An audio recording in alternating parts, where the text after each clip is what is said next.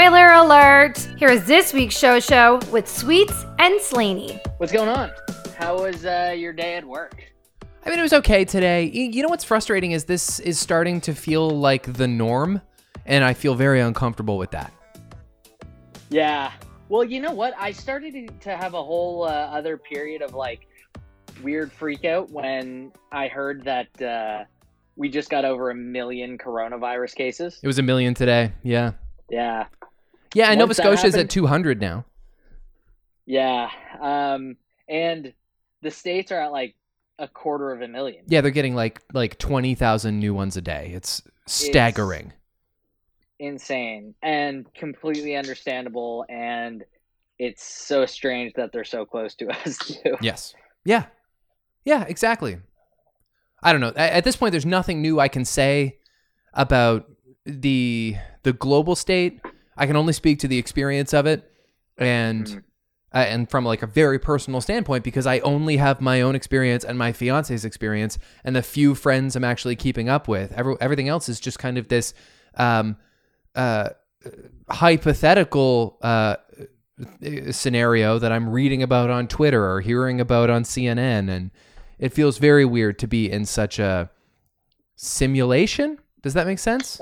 We we're in a weird um period, especially right now, because we've had three days of like cloud and rain and Ugh. kind of dreariness, I know. and that always multiplies the uh post-apocalyptic vibe by like twenty.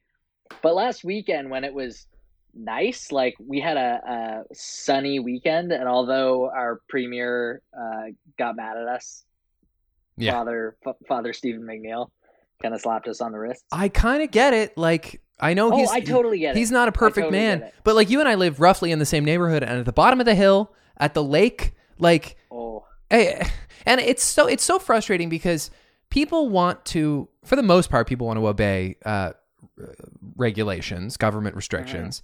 People also want to be able to get their vitamin d where necessary and they have been vaguely told that they're allowed to go for a walk in their neighborhood.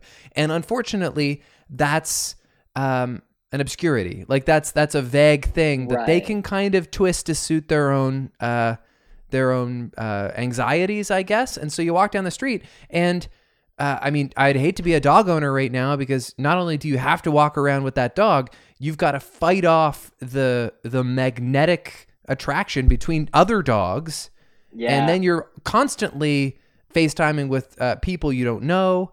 It, it's well, just and people trying to pet your dog. Your dog is Mm. essentially like a transmission now. yeah, it's like, whoa, you're not coming towards me, but you're touching my dog, which I am then going to touch. right, I want to bathe my dog forty times. right. So Well, we how, do you- how do you feel about it? Do you have you walked the lake much at all? Because I have. Like I've been I've been running the uh around. So I stopped running around the lake. Mhm.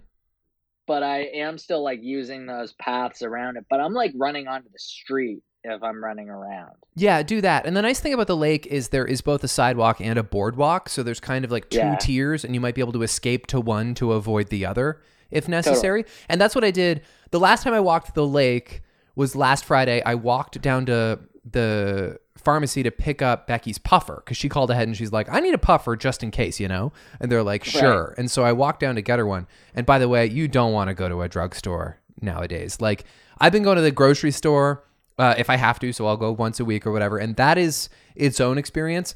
Going to the Portland Street Pharmacy is not a place you want to be in this day and age. That's just a side Oh, yeah, that- anecdote. Um, right. Yeah, so I, I I walked down and, and it wasn't so bad because it's like during the conventional work day. That's a Friday. And it wasn't very nice out on Friday either. But uh, then Saturday and Sunday, as you mentioned, were stunning, like the most beautiful days of 2020. And so I would not have dared to walk down there. We walked uh, like up the hill and we walked in my old neighborhood, which I guess is bending the rules. But we wanted to be somewhere where we could get vitamin D and not have to cross the street like every other block. Yeah. And then and so oh so you did drive to go for a walk. Yeah, we did. Yeah, at one point. But I mean it's going to an empty place. But And- people are talking so much about like driving to the beaches. That's that's really seems to be the big offense right now. Yeah, and you shouldn't go to the beaches. Uh, you probably saw the mayor's address about how people are like cutting off locks on city fields and moving barricades and stuff. They're Oh my pissed. God. yeah, And it's Yeah. selfish. It's selfish to do that. it's true. It's true. Let's let's get through quickly. We have Let's- such a smaller population than Yes. most. I know. Well, and and thank God we're in the situation we are, knock on wood. But uh we were given an opportunity to kind of get ahead of this thing. And now I think I said this to you last week. I fear that because we had so much time to get ready for it actually being here in a big way, now we're just kind of used to being a province that has coronavirus and we're like, yeah, but uh, but it's fine. I haven't died yet. And so now people are starting to bend the rules there. And that's why I get really uncomfortable with the normalization of this because it's not normal. I know. I actually watched this documentary this week. Crazy documentary called Hypernormalization. Have Mm. you ever seen seen that or Century of the Self? It's by this guy Adam Curtis. No. Really interesting. It's it it leans a little more political, um, but it's kind of just talking about hypernormalization, how things so quickly become normal, like Trump using confusion, so no one really knew if his campaign was serious, and then they just like didn't really care, and anyone who was voting was online or was anyone who was reading was online, and so they were getting opinions that were catered to them, and no one really, uh, I don't know. Man, people still say, still, after all these years, people still will try and tell you that Trump doesn't want to be president. That is a bananas theory. He loves being Yeah. president. and now he's try- he's he's trying to play the role that he should have been playing for three months, which is like, listen, people are gonna people are gonna die here, and we're in for a really tough time. But like, he, he wasn't even acknowledging it at first. Only in and around also congratulating himself and saying that if only 200,000 people die, then we gr- did a great job. And I give myself a 10 out of 10. And by the way, I'm number one on Facebook. That was his big brag of the week, which is not only uh, incredibly um, uh, insensitive and untimely, it's inaccurate. It's wrong. By the way, my, my ratings are better than The Bachelor. yeah. Very Bachelor finale. ratings. The- yep. The ratings. Oh my god! the rate ever yeah. since I brought back the the White House press briefing, as if it's like a reboot of the nanny. yeah yeah, and he's is he's like speaking in third person too. he does on Twitter like- sometimes. Yeah, people are loving President Trump now. I was like, oh my god, this is so awful. He his his approval rating is like nauseatingly high through all this, but it seems like in in a state of absolute panic for the most part. Uh, whether people like a person's politics, and I mean a politician's politics or not, they tend to line up behind the president in a way they otherwise might not because of patriotism. Like after 9 11, uh, Bush, his approval rating was in the friggin' 90s, and then he won re election. He wasn't a good president, and a lot of people who voted for him probably knew he wasn't a good president, but he's like the guy who got him through that. And, Right. and the difference is like Trump's in the 50s right now, which is like high for Trump, but really low for literally anybody else. Right. Had now Biden's four years older. Do we think Biden is going to be riding solely on who his running mate is? I feel like Uh, that's that's actually going to be a huge thing for him. I kind of think that um, whether it's Biden or Bernie, and it, let's face it, it's going to be Biden. Both of those guys are a one-term president, right? And so Yeah. you have to, to strategically pick your running mate to kind of position them as potentially the leader of the Democratic Party in another four years, I think. And Biden Right. has said he wants to pick a, a woman of color to be his running mate. Like he has Oh, said, woman of that's color. yeah. I'm. I'm pretty sure he said a woman of color. I knew a Um, woman. which gives him some some awesome options from like Kamala Harris to Stacey Abrams and um and I don't know what kind of position that puts Bernie in. I think he, he, he was never- asked. He would never choose AOC for that, would he? She's literally not old enough. You have to be old enough to be president and she's only 30 and you have to be 35 to be president. Oh, crazy. So so first kid was a complete work of fiction. yes, as it turns out. All those times That TJ Detweiler said he was going to be president, he can't. He can't be president. oh my god. Yeah, you have to Uh, be 35 to be president. And because the president has to be able, or the vice president has to be able to be the president, they too have to be at least 35, which is an arbitrary makes- rule. But I mean, yeah, It's really. comforting. well, it's kind of comforting, but maybe they should have a, an age max too. Maybe you should have to be between 35 and 65 to be elected to office. Interesting take. We'd be in a much different situation right now. Did you know Trump And George W. Bush and Bill Clinton were all born in the same year.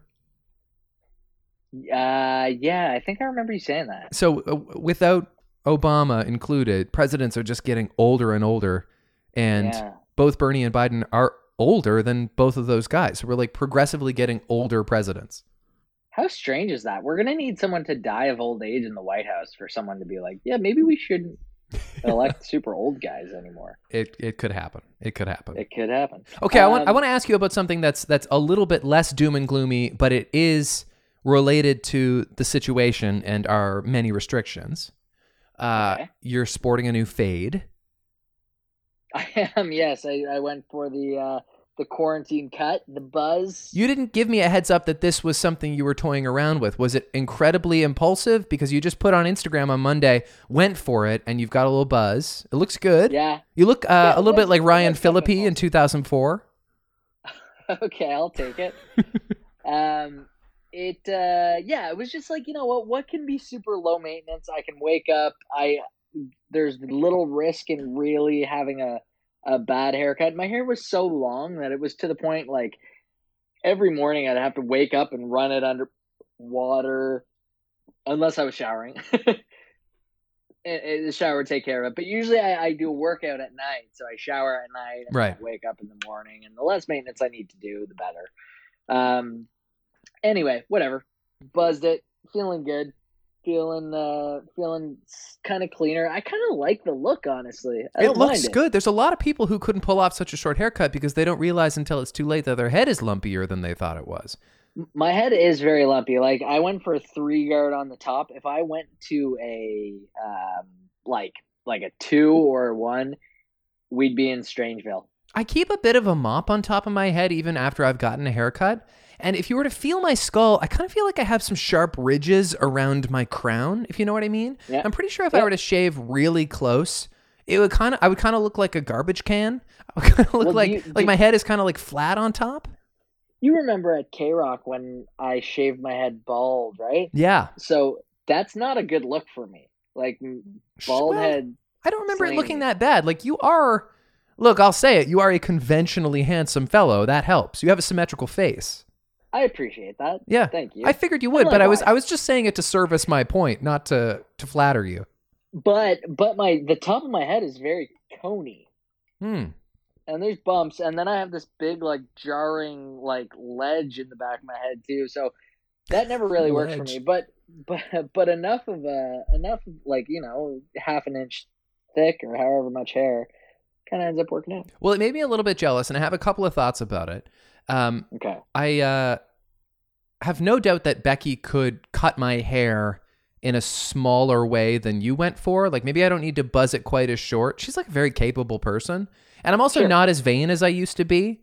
I'm also not really needing to be uh, visually presentable to almost anybody these days, except for my fiance. And she's not pushing me to tidy up at all. So there's part of me that kind of likes to entertain the idea of just going full grizzly. But yeah you could do that I could do that. But I also hate it. hair, the thing about your hair now now we're into hair talk with sweets and sling Yeah. Qu- quarantine hair but the thing about your hair is it's got more of a curl to it Yeah. So it'll do more interesting stuff when it grows out. My hair just kind of like um Jen's little cousins call her mom sometimes palm tree hair lady when her hair starts growing out too long. Yeah. And I would be palm tree hair man because like it just it's it's a thick mop on top that has no movement to it. It just kind of goes straight out. Yeah, you're a chia pet. Exactly. Exactly. It's a weird look. Right. So anyway, like there's a part of me that wants to do what you did. I don't think I can go quite that short because, you know, knock on wood, I'm supposed to get married in September and I don't want to like screw up having decent hair for that, but it's also a ways off. It's still 5 months away. You could have some some flow as they say. I could I have like a, pull, a big mop. Yeah, I think you could pull Well, that off pretty easily. You've seen me with the big old hair. I had that when I was in school. When I was like first on the street team, I had like big old hair. Yeah, but you like you you've aged to a point where I think it could be its own thing now. Sure. Like at that point you looked like a, you know, like an adolescent guy Right. with, with grown out hair. Okay. Now I think it could be like a real defining moment for you. the age, the age of big hair Colin. It could be a thing. Where's Colin? Oh, there he is. It's hard to miss. Yeah, yeah, exactly. I do, I do want to go mustache Okay. because I've always, like. I've always wanted to have a mustache in an unironic way, like in a way that's not like, oh, look at that hipster boy with a little mustache. He's trying so hard, but like. There was one time for like a week I let myself have a proper mustache, and it wasn't the worst thing in the world. And I want to go No, back to that. Yeah, there's- Again, there's like no pressure. I don't have to feel like people are looking at me funny because I'm mostly just in my house. Yeah. I mean, p- uh, people will comment on it, but it'll be like, Not if I don't see them. true. But you need to be prepared to see people. Oh, I didn't realize that. if you see if you see me and I go like, "Nice, man, I'm liking the stash," like, like you're not gonna be offended by that because that's all people are gonna say. No, that would be fine, and and and I would I would look for that. But because because I'm uh, because I have narcissistic tendencies, if we were not in this situation and I was trying to pull off a mustache and I like went into the gap, I'd be like, they hate me for having this mustache. Oh, I see what you mean. Yeah. Yeah, I I feel that way too. Like people people start to think like, okay, do it. Do they think I have the mustache because this? Do they think I have the mustache because it's like a charitable thing? Do they think I'm trying to be funny? Right. Well, that's the other thing is I don't want to look like I'm trying to do Movember, not because the cause isn't good, but because people who do Movember in 2020 like you, you need a new personality, you know?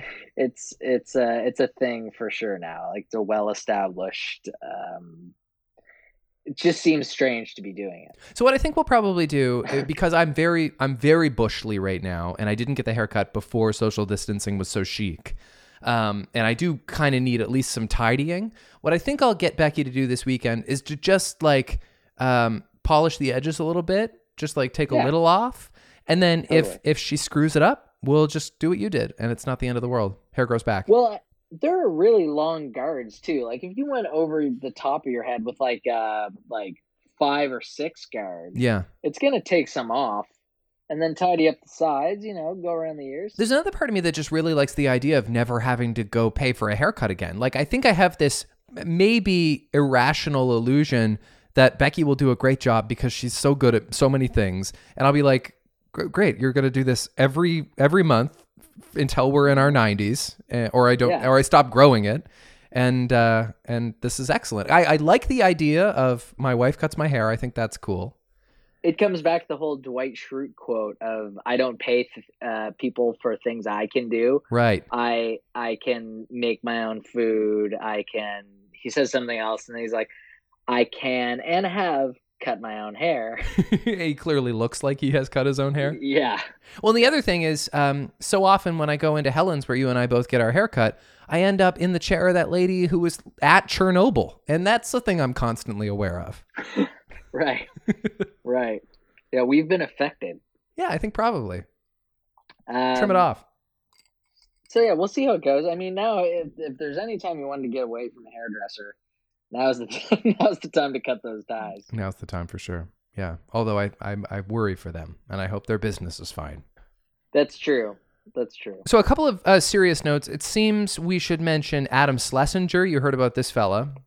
Yeah. So was he involved in? Okay, so yes, I know Fountains of Wayne, uh, co-creator slash lead singer. He's co-founder. I think he probably did some singing. I, I don't know that he was the lead singer. He was the bassist, and he was probably the lead songwriter. He did indeed co-write Stacy's Mom, which is probably their biggest hit.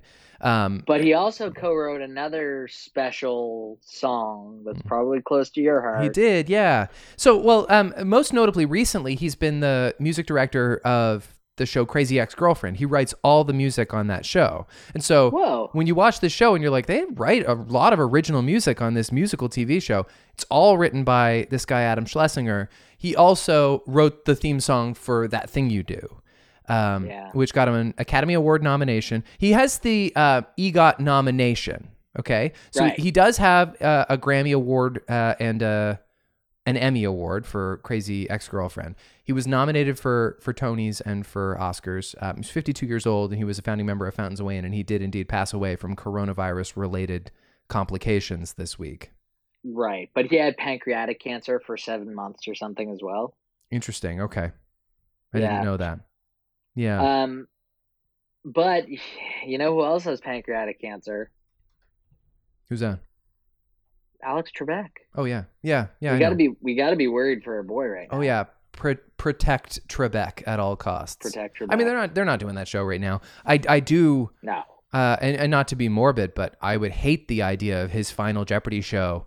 Like we wouldn't know it was his final Jeopardy show, and he just filmed it before they shut down before coronavirus. Yeah, Um, I, would hope that he has something pre-taped. I wouldn't put it past him. Like in the instance that it happened. I like, wouldn't put it past him.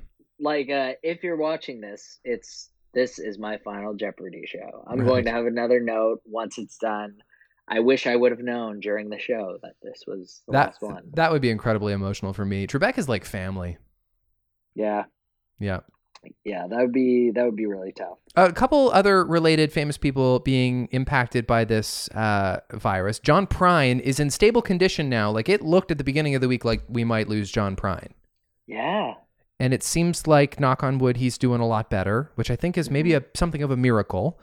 Um, uh, reporter Chris Cuomo from CNN is still broadcasting from home. He's in quarantine. He has talked about how he doesn't feel well. Uh, of course, his brother is the governor of New York. He said he had the Yeah. chill. He had the chills so bad the other day he chipped a tooth, which is very graphic.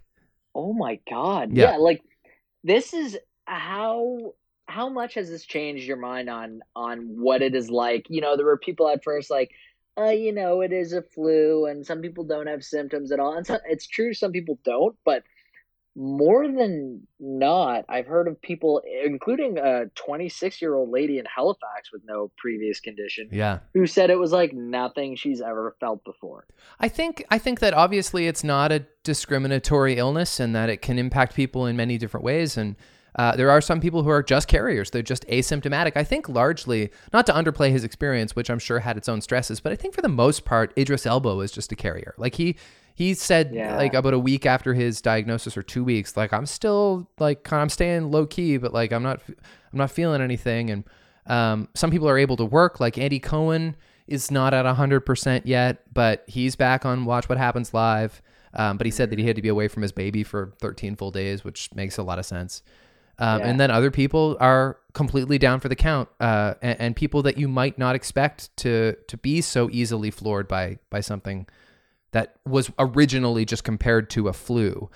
What's Yeah. the worst flu you've ever had? Can you recall the time where you were like sicker than you've ever been? Not including when you came back with uh, diabetes, when you came back from South America with a chronic illness. No, I, nothing specific besides like just times when I was like tired on the couch. I don't remember ever like struggling like to to catch my breath or being fearful for my life. Like that has never happened to me. I've certainly had times where I've got a bad cough, but I'm I'm homesick and I'm just like watching TV. I'm chilling. It is okay. Yeah. I've had two So- two flus, and it usually starts with a cold. It starts with like a bad head cold, and then it's like an all-consuming head cold, and it turns into chills and not usually nausea, but like chills and sometimes a delirium of sorts, some kind of weird like uh, hallucinations. So um, Yeah. one of them happened uh, a couple of years ago, actually. Um, and uh, most memorably, it happened when I was in grade 12 and I was in the high school play and I was like a supporting character in the school musical. And Oh, uh, so the whole year has like built up to this four day period where you perform the show a few times. And I got a flu and I was like, I was completely useless, but I pulled it together. And I remember um, really thinking of myself as, as quite the hero of the art form in that particular week. Like I really showed up. The show must go on. You know what happened is I, I I really remember like I was visibly sick, and I remember one of the other kids was told to learn my lines, to learn my songs, and I was like, Oh. fucking no way. I was like, You're absolutely my understudy not. is not getting Yeah. this one. That's not happening. And so I, I, I reached within and I pulled it out. No, it kind of makes me wonder if I've ever really had a like anytime I get a fever, I'm like also puking. Yeah. So I I but I don't think I've ever had a cold or like a respiratory thing so badly that that it really takes me out. But Have you you had- have. Have you had any uh any hypochondriacal scares in the last couple of weeks? Like I've been clearing my throat all day today, and it's hard not to go there in your head. Yeah, for sure. There's been a couple times where, like, you know, I've had a tickle or something, and be like, oh God, am I getting something now? But I have been so contained in this house to the point that Jen's like, no, don't even go to the store. Like, why would you go to the store when I could go? And I trust her, honestly, to be more, more, um, hygienic Yeah. than I am in the sense that, like, she'll, she'll think of wiping her hands down when I wouldn't think of wiping or like touching something that I'd be like, oh yeah, shit, that that's another thing. Like even the first run I went for, I touched both um, crosswalk buttons, Oh man. which is so gross. I'm like, oh my god, how many people? So all through the run, I'm just thinking about that. But I did it unconsciously. Uh, But as soon as I came back in, I was like a full full wipe down. This is really the difference between you and me because I've never considered myself a germaphobe. First of all, I was always conscious of touching those things. Like I would always be like, "Oh, I just touched that thing," but it is clearly um, branched off in a totally new and more extreme direction now. And and, and what's most difficult to adjust to, I think, is the fact that I've never had to always be conscious of when I touch a doorknob. So like now, every time I touch a fork at work, or like I touch the the the little uh, button to lock the bathroom door, every single time I'm like, now I'm touching this fork, now I'm touching this door handle, now I'm touching Right. the pump that will put hand sanitizer on my hand. Right. You know, that's really weird yeah. and, and so know. it's just kind of it's it's exhausting i was thinking a little bit about the long-term effects of this you've heard about how like depression era people would then for the next 80 years of their life recycle tea bags and like like the Yeah. weird little things that like these idiosyncrasies that just stayed with them because they were around through this really difficult time i wonder if our generation a- and really people uh, across all generations who are living through this are going to have a hard time going back to shaking hands or or are ever going to wash their hands the same post COVID-19. Yeah, I, I don't know if like handshakes are gonna make their way back. Yeah, who breaks that glass? Who goes, "Okay, I think we're good. I'm going to hold up my hand." And then you got to make this other decision on the other side of that handshake. Yeah, well, I mean, it might it might be something that goes away seemingly as fast as it ramped up, Yeah. and then we're like, oh, whoa, We've learned nothing. Such a thing. Yeah. maybe. And then it just has a second wave or comes back in ten years or something. But the the one thing that I think uh, I will take away is how transferable a virus is yeah.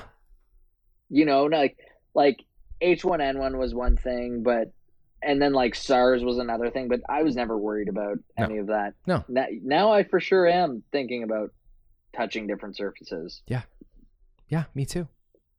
Mhm. I know. also also more cognizant of how i'm spending my money are you getting that way at all Oh. Uh this has been like a weird year for me anyway because we've already been so focused on like wanting to save some money for this wedding and not being too wasteful. I think that a lot of people are either hemorrhaging money right now or they are saving money because we're not going to the movies every weekend. We're not going out for dinner a bunch. We ordered a pizza last Saturday because we hadn't eaten something cooked out of our house in 3 weeks and that felt nice. Yeah. Um but uh yeah, no, I I haven't. I'm very lucky. I haven't been forced to to have to worry about it. But uh, explain what you mean. You're you're you're a little more anxious about it. You're you're more conscientious. well it's kind of like what you were saying like the economy is in a real downturn right now Sure, exactly. So so as much as you were you were relating depression era uh, sensibilities to our current hygienic sensibilities, we're also kind of going through a weird depression era vibe right now where we don't want to be spending that much money because you know the future is more uncertain than it ever has been. No, that's exactly true. Yeah. Yeah. But on the other hand, like I see people putting their houses on the market. And like before Isn't that so crazy? People are buying houses. right Yes, now. I've got a friend who put his house, who listed his house this week, and he's like in real estate, and so maybe he knows better than me. I'm sure he does.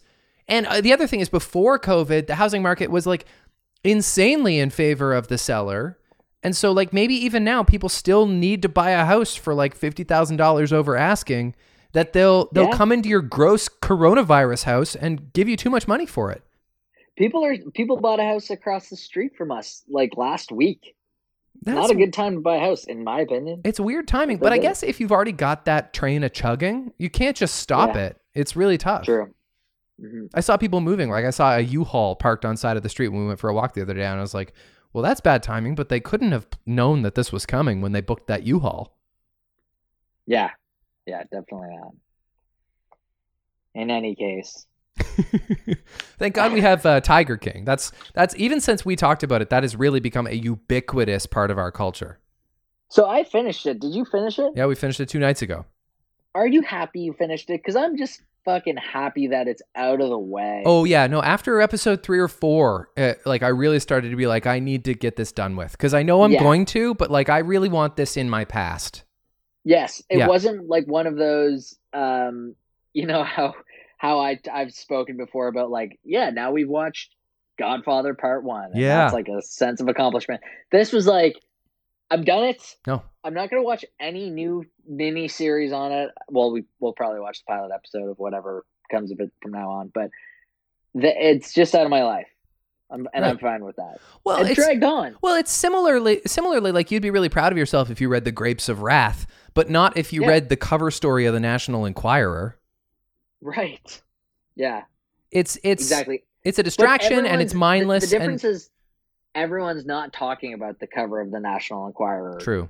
necessarily. Yep, that's this true. is something that everyone was into, and it was supposed to be like, like it's such a such a novel idea to think that at one point everyone was talking about infinite jest, yeah. and everyone was reading that. Yeah. Or even like the Da Vinci Code, which by a lot of standards is considered like pulpy and dumb, but by like what we apparently consume nowadays, that's like high class shit. That is some highbrow stuff in comparison to Even Tiger the last King. Harry Potter book, Totally. The last Harry Potter book's like seven hundred pages. Yep. People were reading seven hundred pages in a row. And I don't luck. I don't want to be the guy who's like, "Oh, look what we've stooped to." The president is a reality star. Like this was going to happen. And I think also think there's something to be said for watch because I've consumed a lot of trashy TV and I've been proud to do so. And I think that distraction in a stressful time is is fine. But from what I see through the memes and and people like uh choosing sides between Joe and Carole, eh, it just seems a little bit too jovial to me. Where more than anything, I found this series really depressing. I found it to be like a real bummer, certainly for the animals, also for all the lonely people, mentally ill people that pollute the show. Uh, and I don't necessarily mean Joe and Carole, but like the people who work at the zoo.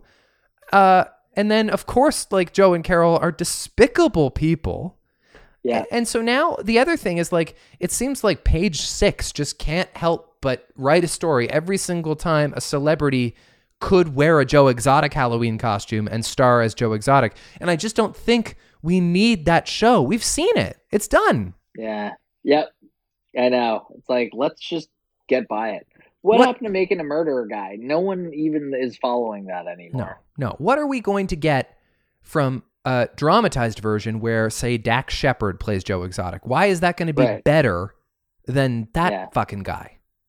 Right. Yeah, exactly. We've seen we've seen the real thing. I saw it.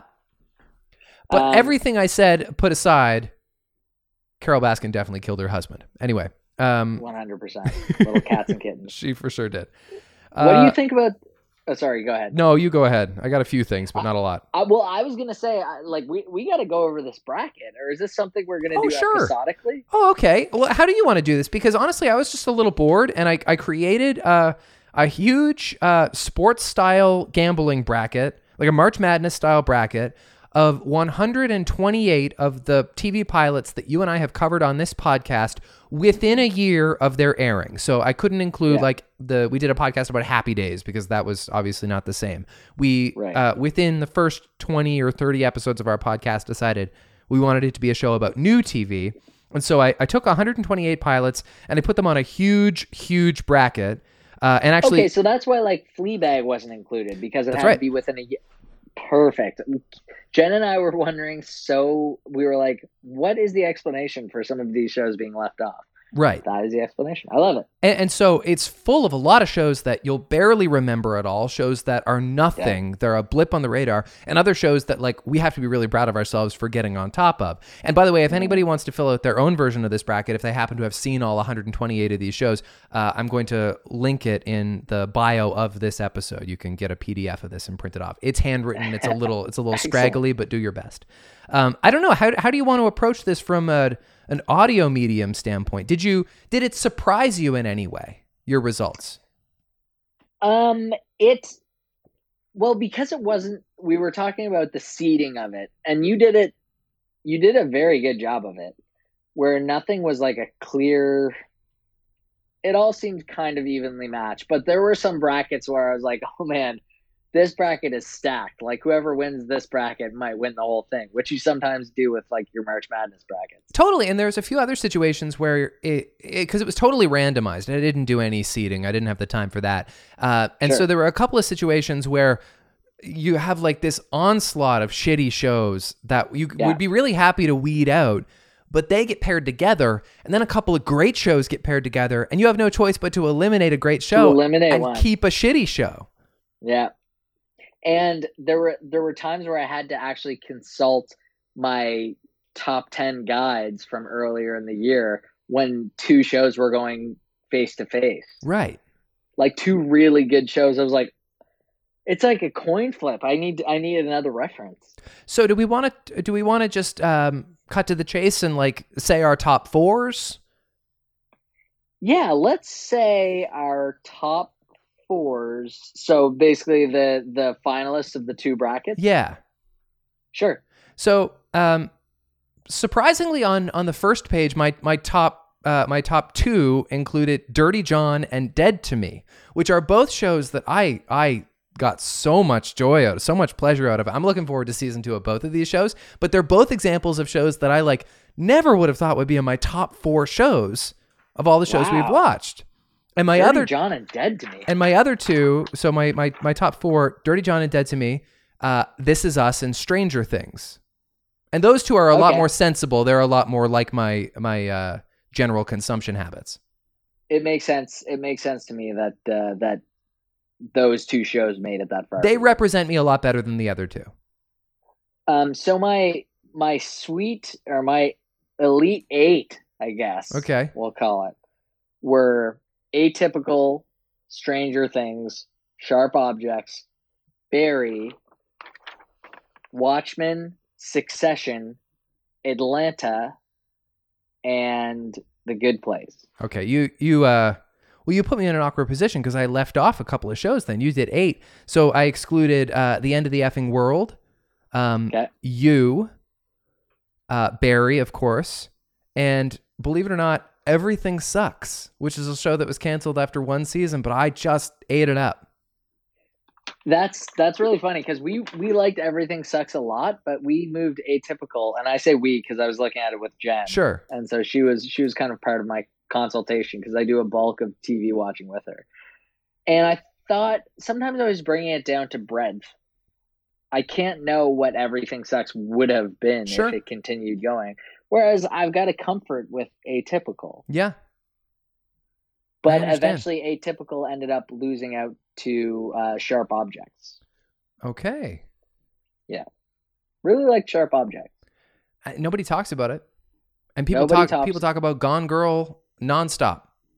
So, so my final four altogether was sharp objects, Barry, um, Atlanta, and Watchmen. Okay. See, and Watchmen was conclusive, was it? Because they they made that announcement yeah. that they're probably not going to do more. It's so recent, but you really yeah. think that it it rises above. It was really tight between Watchmen and Good Place. Okay. Good Place, Good Place. It, that was a coin flip, uh, and, and, Jen influenced me to pick Watchmen. Good Place. I might have gone Good Place. Good Place. Uh, I I had Good Place paired against the show Unbelievable with Kaitlyn Dever, which was uh, in the last six months, and I thought that was great. It beat that, and then it lost to the end of the effing world, which, in fairness, is not Whoa. as good in its second season. Right, and and have you finished the Good Place? I haven't seen the final season. No, I've seen the first three seasons. Okay. Yeah, and that could change things for sure. And by the way, as long as I've mentioned it, uh, we're gonna uh, talk about a show in a few minutes, which has major end of the effing world vibes, but it's not as good as that show. Right. And then what's well, your final T- two? TBD. Okay, all right, fine. What's your final two? My final two were Atlanta versus Barry, which is I Oh, think That's- pretty That's, good. pretty on par Yeah. for for what I've uh, what I've set up in all my lists. See, mine's not because the front page broke me down to Dirty John and um, Dead to Me, which forced me Yeah. to pick Dirty John just because of the incredible engagement I had in that. And so I kind Yeah. of I kind of think it's silly that Dirty John is in my final two, but every now and then, you know, a Cinderella story happens. And it uh, That's right. it squares off against Stranger Things and then I give the crown to Stranger Things. Which is totally fair. Yeah. Stranger Things, uh, Stranger Things versus Barry. I went with Barry. Okay, well, and and for sure, like there, there's really no wrong answer in that. But for for what it's worth, like other shows um, that we covered within the first year of their uh, annou- of their uh, release, um, Ozark was a big one. You mentioned Succession, Yeah. I think. Um, uh, well, I mean, it's Well, I'm not going to read 128 shows, but I should say I should say that was a really interesting matchup because you had um, basically it had to go so that Ozark was against um, the Outsider, yeah, and we finished the Outsider, but we really like Ozark, so Ozark ended up moving on. Oh, okay. Yeah. Um, at one point, I had Good Omens paired against American Gods, which was a weird thing. Like, Yeah. there's two Neil Gaiman things. It just kind of happened that way. Anybody, if any, if they want to fill out their own brackets, you can find it in. It's embedded in the bio of this episode.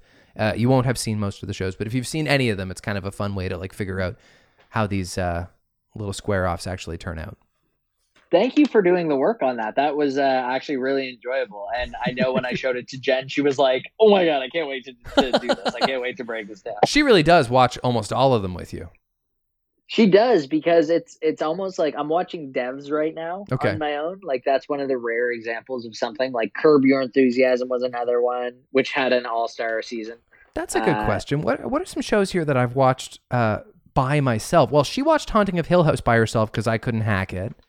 Right. Um, Well, Barry, for instance, Jen does not like Barry.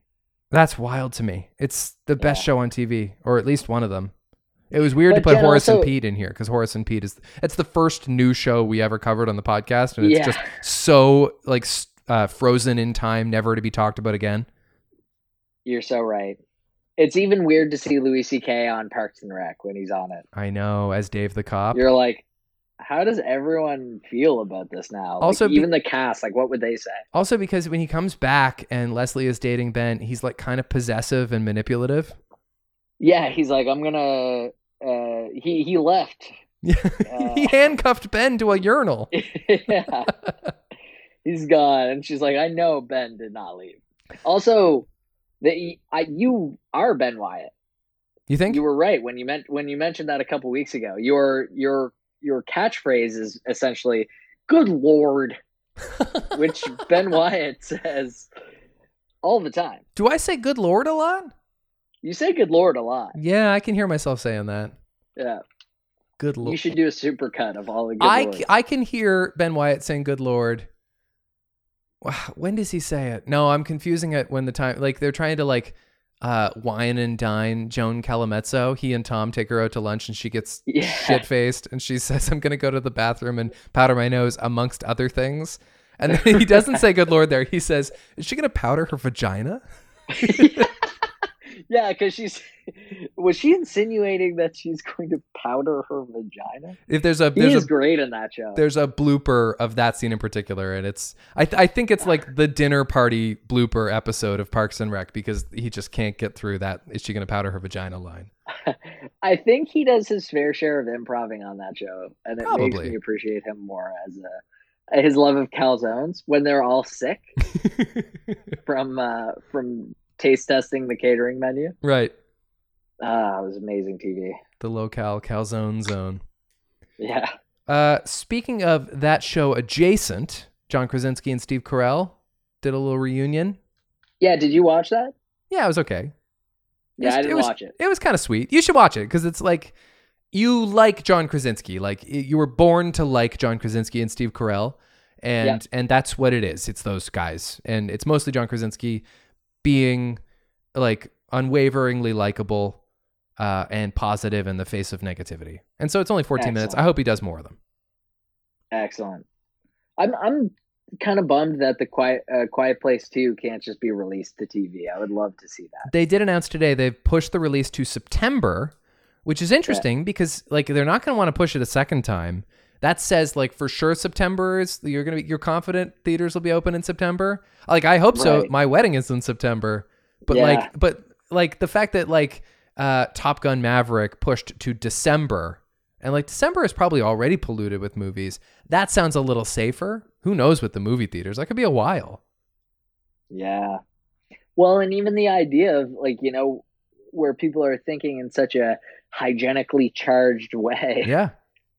Are you going to want to go to a place where people touch a lot of stuff? Is this going to change the nature of gyms? No, it's like I said, I, I'm not, or at least I don't consider myself to be a germaphobe. But yeah, gyms and movie theaters are conventionally filthy places and airplanes. Yeah. And bars. Sure, but I'm drunk, so whatever. right. You need to be drunk before you get there, I think is the idea. Now I got to go back to those days of drinking before Yeah. the bar. right. I don't know if I can handle it. Uh, the Clue remake, which stars Ryan Reynolds, I only vaguely remember talking about this. It seems like a don't bad idea. talking about this much Seems like a bad idea in a post Knives Out world to make a Clue remake. Yeah. Anyway, But you know what? It, uh, kind of a, a, a comparable on that one is Fleabag and uh, what's that other one that we talked about? Uh, High Fidelity. sure. What about Fleabag? Well, remember how I was talking about how Fleabag, like High Fidelity, I'm sure they weren't prepared to go against Fleabag, where they're breaking the fourth wall and it's a cool like female character who's having like sexual experiences and talking about them. Um, and I know there's a different vibe, and they laid out all of the framework for why it was it ended up being cool and different. Right. But at the time, they must have been like, "Shit." A lot of this like is Yeah, that was unfortunate timing. Yeah, I don't know. Like, I kind of feel like on the one hand, people are just discovering um, murder mysteries again. You know, if they really like Knives Out, that's their first conventional murder mystery, which, by the way, is not like a a deconstruction of murder mysteries. It is authentically a murder mystery. And also, we've got the the Kenneth Branagh reboots of the um, Agatha Christie ones that he's doing, the Orient Express, and he's doing Murder on the Nile, Death on the Nile. Um, and so, like, there is kind, we're in kind of a uh, murder mystery renaissance, if there can be one here in the 21st century. But does that mean it's time to make to remake the murder mystery that deconstructs murder mysteries is like a parody of murder mysteries, which was Clue, or is Clue specifically like The Princess Bride, this singular thing that you can't recapture the magic of because it was so unique and unlikely? Do you know what I mean? yeah. What was the Clue movie amazing? Yeah, it's awesome. It's, yeah, you, you watched it and you liked it a lot. I watched it not even that long ago, and it's and it's actually a fair comparison to The Princess Bride. And this is speaking as the biggest Princess Bride you know, uh, Bride fan you know. Um, you know, I, I like Princess Bride more, but it's it's similarly quirky and um, clearly not built to be as as big of a cult classic as it is. But Tim Curry is so awesome in it, and it's just it's incredibly watchable and uh, entertaining.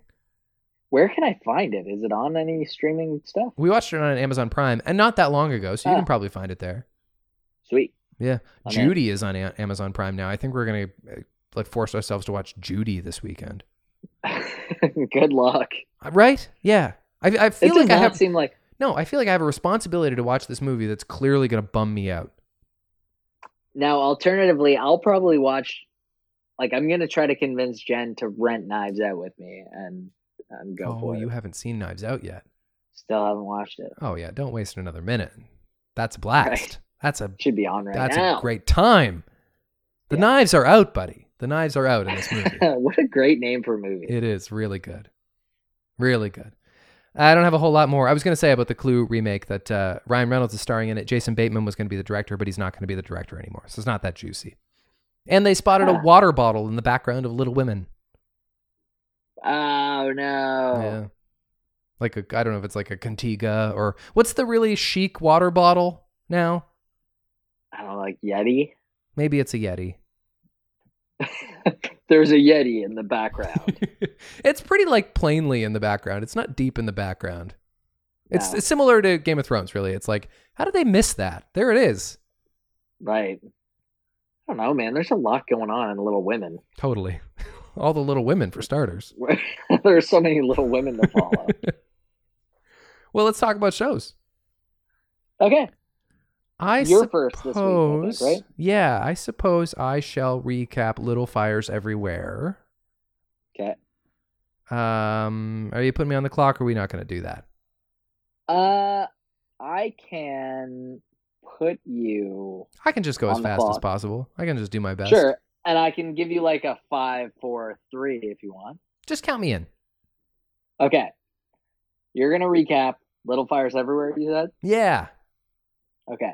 In three, two, one, go. Reese Witherspoon plays, I think, Elena, I think is her name. She's like a snobby real estate agent in a hoity toity neighborhood, and she's got some like uh, systemic racist tendencies. New family moves in, it's Kerry Washington and her daughter. Uh, and so um, i- instinctively, she feels a little wary of these people who they're clearly just from very different cultures and they're not going to vibe very well, but their kids are friends. Oh, this is going to create some kind of strange tension, probably. Of course, at the beginning of the episode, we're um, uh, we're told that there's a house fire. We don't know who sets that house fire. I guess the show is going to explain that to us. Um, Yeah.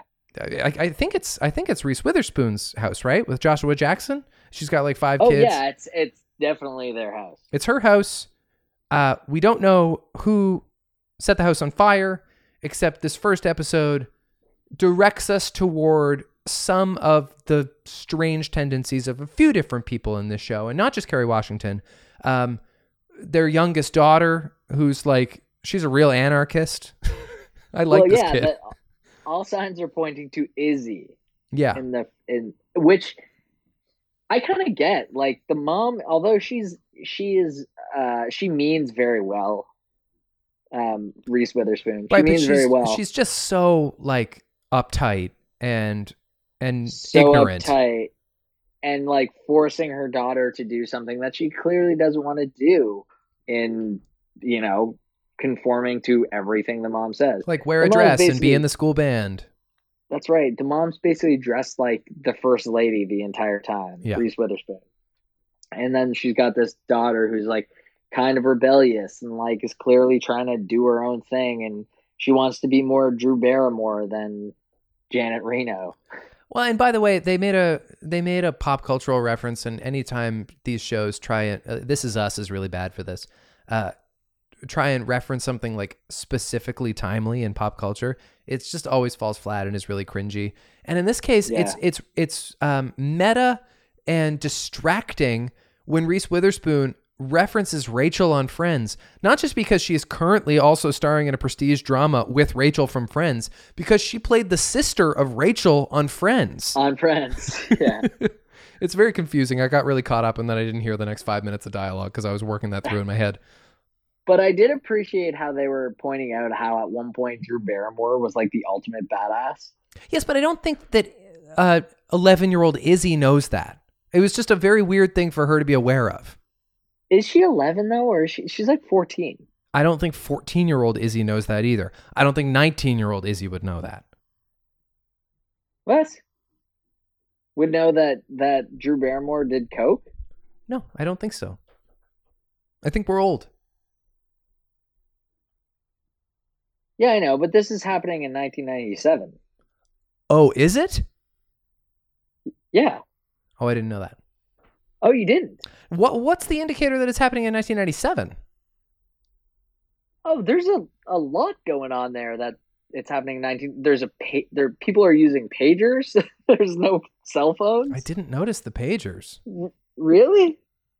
I'm sorry, Oh, man. It flew over my head. I don't know. I, I yeah. they uh and and like we said, were- like you were texting during this show because I feel like they were really trying to. no, I don't know if I was. I was kind of engaged. I think, like you said, because she dresses like the first lady. I just think that she's this like weird, anachronistic, uh, and and the neighborhood itself is just this kind of like uh stilted, boring area that could be in any time. And so I just assumed that it was current. but the fact that the cultural cultural references were Rachel and Drew Barrymore. But again, I thought those were weird. I was like, oh, that's a weird yeah. thing. Yeah. You know what stood out to me more than anything is I, I and I wrote this in my notes, thinking that it was said in 2020. Um, I wrote, "Do kids really ride their bikes to and from school, or is that just in movie and TV?" Right. You know, like in, in Yeah, American content, kids are always like, "Get your bike," and we're, me and the me and the gang are gonna get on our bikes. There's a whole thing where he like more- he buys her a bike. A little more hidden. They're they're um talking about like real world Chicago and and Puck and and Pedro and like one of them has AIDS and it was like a really like crazy thing to be. Yep, I but the remember fact that they're now. So yeah, the fact that they're so into the real world. Um, Yeah, the real world. I don't know, man. I can't explain it to you. yeah, I don't know. I I, I find it. that so interesting because Yeah. usually you're like you're right on it. I But I don't but I don't know if I can take responsibility for this. I think it says 1997 on the screen at one point. Well, that I can't I can't explain away. that I can't uh, I can't excuse that. If that's the case, I must have looked down at one point. I felt Yeah, like I was pretty engaged. Looked away. Yeah. Yeah. Anyway, anyway, it, it's it's otherwise okay. Um, yeah, it was. That's, I got it in my notes here. Drew Barrymore. She makes a joke about how Drew Barrymore flashed David Letterman, and I was like, oh, it's a weird thing for you to know about, especially if it's 2020. Um, right. You know what got me off on the wrong foot? Like I I didn't necessarily think I was gonna like this show anyway, because Okay. and maybe maybe because of Reese Witherspoon, and it's nothing against her. Although right now I kind of feel a little weird about her having finished the morning show. It's just it's not good in that show. I like Reese Witherspoon, but I never got really I never really got into Big Little Lies either. Um, and so I, I find it weird that she just like keeps popping up in these things. And so for whatever reason, I kind of had a bad attitude going into this show. And the cold open is the house burning down, and then she's talking to the investigator, and he's like, "Yeah, this kind of thing can happen. There's just little fires everywhere." And I was like, "No, no." Maybe that was the thing. Maybe that's the thing is when it said 1997 on the screen, you were rolling your eyes That's so hard. Yeah. that you missed it. As soon as he says "little fires everywhere," I was like, "You didn't." No. Yeah, yeah. It's one of those pilots. Is this show getting Like, no buzz? Maybe it's the Manchurian Candidate. well, or look, was you mean to tell me we're some kind of Suicide Squad? It's yeah, just, yeah, it's just too present. Never trust Will Smith.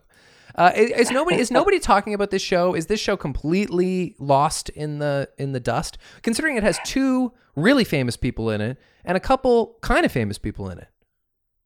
I think it's still kind of uh kind of in the the the culture, Sure. but but no, I'm I'm not seeing it all the time. I'm not seeing it everywhere like the little fires. Right? They're not. It's it's not as everywhere as the Little Fires. Little fires everywhere, not so hot. Let's talk about Kerry Washington for a second, who I also yeah, think could. interested in it. I, I think it's too easy to assume that Izzy set this fire. I think that like that's got to be a, a diversion because she seems like we never finished saying that she's that she's like really um rebellious. For example, she plays in the school orchestra and they go to see Izzy play in the school orchestra and she's not playing her instrument and then she turns to face the crowd and she has written I'm not your puppet on her forehead, Yeah, which I think is a hilarious badass move. and they were like, "Oh fuck." It's funny how at that point, like as a parent, when you go like, you know what, you're right. yeah. Yeah, do your thing. Yeah. You're strong. what are you into? Yeah. Yeah. Um, I think that it's too easy to assume that she set the house on fire when clearly Kerry Washington is also fucked. Yeah, I think I think the show's gonna end with it being like Moody. Like Yeah. Moody is the one who set the fire. And by the way, um, I I've always hated when when soapy shows uh replace their lack of interesting characters with characters that have interesting names. I think that's so like Moody and BB and Pearl and Izzy and uh, Trip. One of the kids' name is Trip. And fr- Trip. and frankly, I got a cat named this, but Kerry Washington plays Mia, and I've never read I've never met a human named Mia in my life. Yeah, that's true. That's true. Mia, your cat, is the closest to a human. She I've has human characteristics. Definitely. Yeah. Slaps me in the head when I'm acting up. Someone should. Anyway, that's all I have to say about that. Um, and also the the sultry, jazzy version of "Sex and Candy" by Marcy Playground, which played and played and played again at the end. Which which played. I I mentioned this to my viewing partner as I was watching it. Yeah. Um, a mother is showing a daughter her newly unveiled art project, which is a bike Mhm. for her daughter. I smell sex I'm like- and candy here. I'm like, is this sex and candy Yeah. playing? Right. You know, By it's it's Marcy it's exactly the same motif as in the Fifty Shades of Grey trailer, and it's like a slow, sultry version of Crazy in Love. It's, Yeah. it's supposed to be like you're kind of creeped out, but also ooh la la. What an interesting choice. Yeah. Yeah. Anyway, I don't give the show my ass. I think it was kind of uh, up its own butt. Uh, But it's a big book. It's like a big book. People are like you always see it with a Heather sticker on it. yeah. Um, that's so interesting that you just like you're so off on it. No, I found it annoying. Yeah, I don't. Uh, you know what? I do give my ass. Okay. I think I think there's enough there for it to be interesting. I think it's at least better than like The Stranger, which I think we gave our ass. Yeah. Did we give the stranger RS? No. I don't know. Maybe we didn't. No, I don't think so. I But- hope not. Some the audio's out there. Yeah, we can find out. um, maybe I'm being hard on it, but I certainly am not hooked by it. No, No. I think there's a reason that it's on Hulu and not like HBO. Interesting. You'd think that there'd be some kind of like um exclusivity with Reese, although she's on Apple TV Plus and HBO. Yeah, but even so, I think Apple TV Plus might be a step up from Hulu. I don't know. Anyways, I don't know. I kind of think Apple TV Plus is a total misfire. yeah, I think they blew it. That's well. Oh no, wait. Here's why HBO. Uh, because Big Little Lies. Well, you said Hulu a second ago. I know, but Big Little Lies was on HBO. HBO. Yes. Yeah. So that tie, I thought she could. I don't know. Well, that's what I mean too. Yeah. Yeah. All right. Okay. Well, why don't you recap uh, the pilot episode of "I'm not okay with this"? I am not okay with this. No contraction. I am not okay with this. The, the whole thing is only like 17 minutes. You should be able to recap this pretty quickly. Yeah. Uh, what's the lead character's name in it again? Um, Do we know? I. I don't know. Okay. I don't know. All right. Well, I'll recap it. Okay, we must know. It must. She must have a name. All Yeah. right. Uh, okay. You can you can recap the first episode of this, which is on Netflix, in uh, three, two, one, go. Okay, so uh main uh you know, she's moved around from all over and she doesn't really have any friends. She kind of hates uh all of the popular kids, but manages to be friends with a semi-popular kid. Um realizes at some point in the show that she's kind of controlling things with her mind. Like she makes a guy that she's angry with who's dating her friend have a nosebleed then at the end of the show, she uh, after a fractured um, encounter with her mom, and she's really angry, explodes part of a wall. Yeah. Yeah.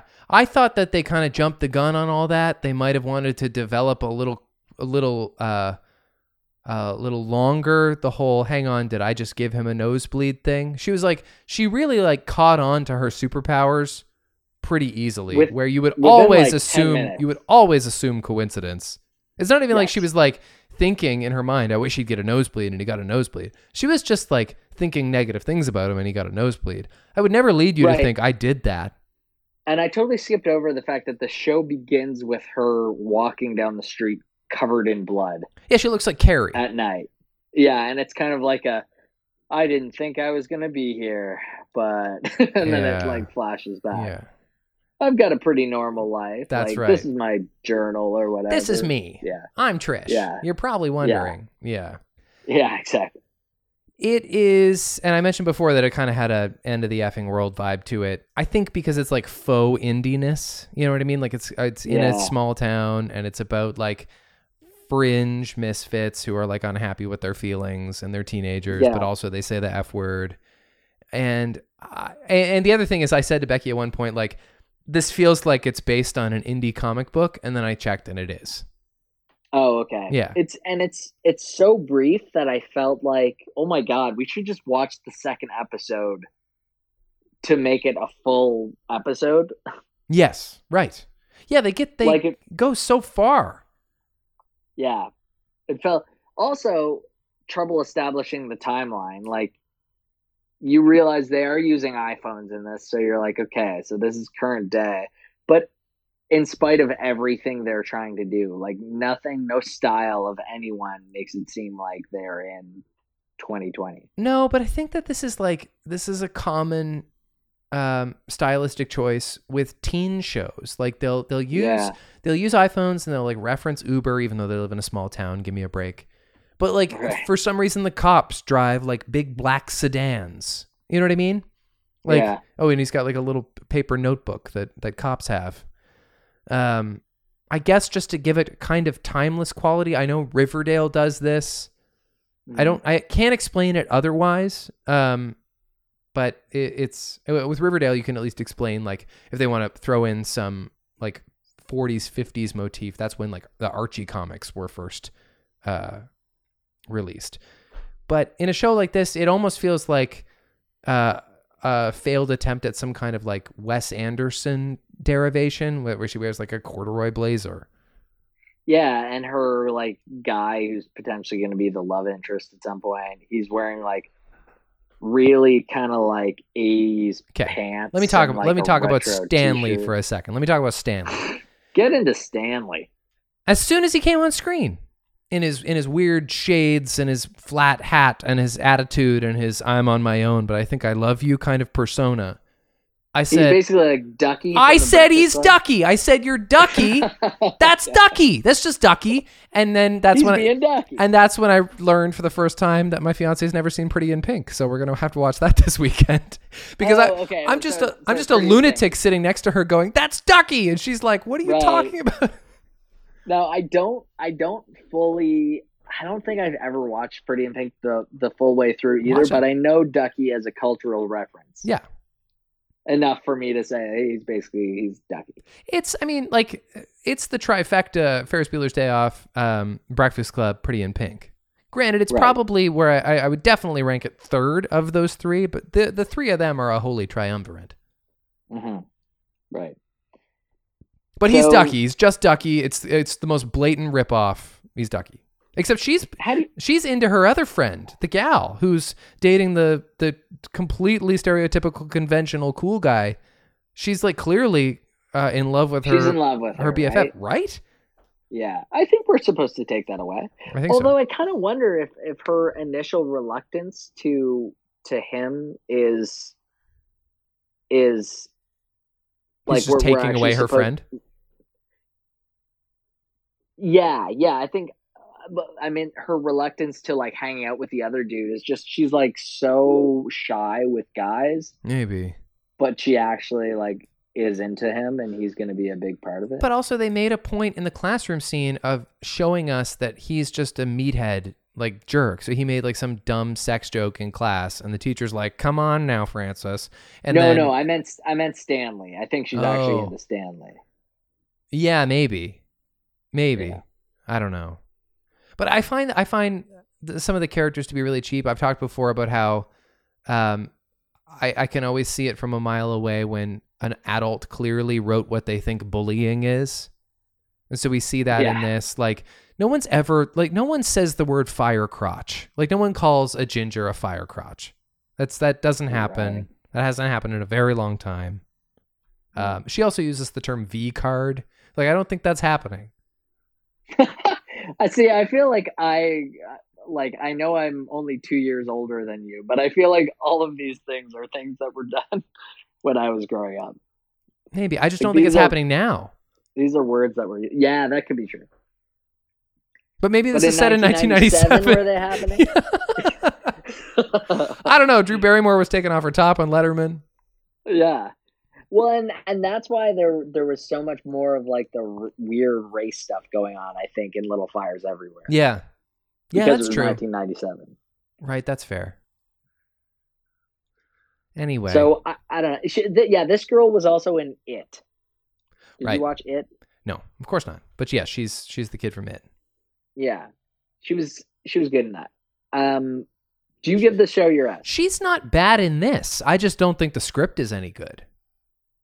Yeah, And I, I heard uh, my brother told me that he just watched it kind of reluctantly, not thinking the first episode was great, but then he got sucked in and it actually gets good. He says, "But I'll give you a heads up, you're not going to like it." And that that's Yeah. code that's code for this is going to get bloody. You shouldn't get sucked in, and so I won't. And I guess I could have seen that coming anyway because of that Carrie cold open. Um, I don't give it my S anyway. I think it's a bad pilot. I think that the her suddenly having superpowers is a very thinly veiled metaphor for puberty, which is kind of overdone. And Mhm. I'm not I'm not that interested. Like I said, I've seen better versions of this. you're not okay with this. I am I am yeah, I'm not okay with this. I am I'm fine with other people being okay with this. Yeah, I was really reluctant to get into it, and uh, you know what? I wouldn't be so surprised if someone said, "No, you should keep watching it. You'll be into it." Yeah. Um, and I'm not even. I don't even want to say I don't give it my ass. You know what? I'm giving both shows tonight my S. Why Oh. Captain Positive over there. Uh, you know what? Kind vibe You were uh, storing from Slaney on, you were on tonight. storing all of your critical thinking in your long hair. That's right. That's right. I shaved it off, and with all of that went all my negative. now I have clarity. Yes. Yeah. So I'm I'm giving it my S. Well, I think that says uh, more than ever I need to shave my head this weekend. Yeah. Oh, you're you're gonna see the world in a different way. It's not going to happen. I might tidy it up a little bit. Definitely getting that mustache going pretty soon, though. I want to look like Burt Reynolds. I think you should. Yeah, that's that's the only thing standing between me and Burt Reynolds, by the way, is just having a mustache. That's right. That's right. and you being alive. Oh, that's the other thing. Yeah, last I Yeah. checked. Last I checked. Knock on wood. God forbid. Right. Did you see Bad Boys Three yet? No, I think it comes out on demand this weekend, Oh, yeah, I think you're right. Yeah. and and we will watch it. Right. We haven't. We weren't able to get to the theater for it. Okay, so when you see it, I haven't seen it, but watch for a scene wherein Will Smith and um, uh, Martin, what's his name? Lawrence. Martin Lawrence. Um, they have kind of like a breakup scene in it where they like have a fight or whatever. I guess I just read about this. Um, apparently, Will Smith pitched this scene like word for word, and they used the original draft of it he prepared in 2009 when on location in China. In fact, at the Great Wall, accompanying his son Jaden Smith, who was shooting The Karate Kid at the time. So it was originally conceived of 11 years ago, and now it's appearing in this in this third installment of the Bad Boys franchise because they thought they were going to do Bad Boys 3 just a couple years after 2, and then it didn't happen. But they held on to that content, that little bit of inspiration, made it into the the threequel. Wow. So he was doing this while his son was having like his major movie, uh, Big franchise break. major breakthrough. Yeah. So he's there, supposed to be supporting his son, and all he can do is think about, hey, uh, yeah, uh, what about my franchise Bad Boys 3? Not just One that. my, like, four different franchises. he was at like one of the great wonders of the world, standing on the Great Wall of China, and all you can think about is a hypothetical Bad Boys 3. He was spitting in the Great Wall's face, Yeah, too, and right. his son's face. Right. What he's saying is that Where is, was Jada? what he's saying is that if they were to make a Bad Boys 3, it would be greater than the Great Wall. Yeah. He looked at the Great Wall and said, it's an okay wall. It's an okay wall, but what would be it's great? no Fresh Prince. it's no, it's no, it's no Bad Boys 3. And we need to have Yeah. a, a breakup scene. right? That'd be revolutionary. yeah. Ugh. What kind of a mind comes up with this? An untrustworthy mind. That's who. I'm telling you, never trust Will Smith. Never trust Will Smith. And never go outside. I never now. go outside.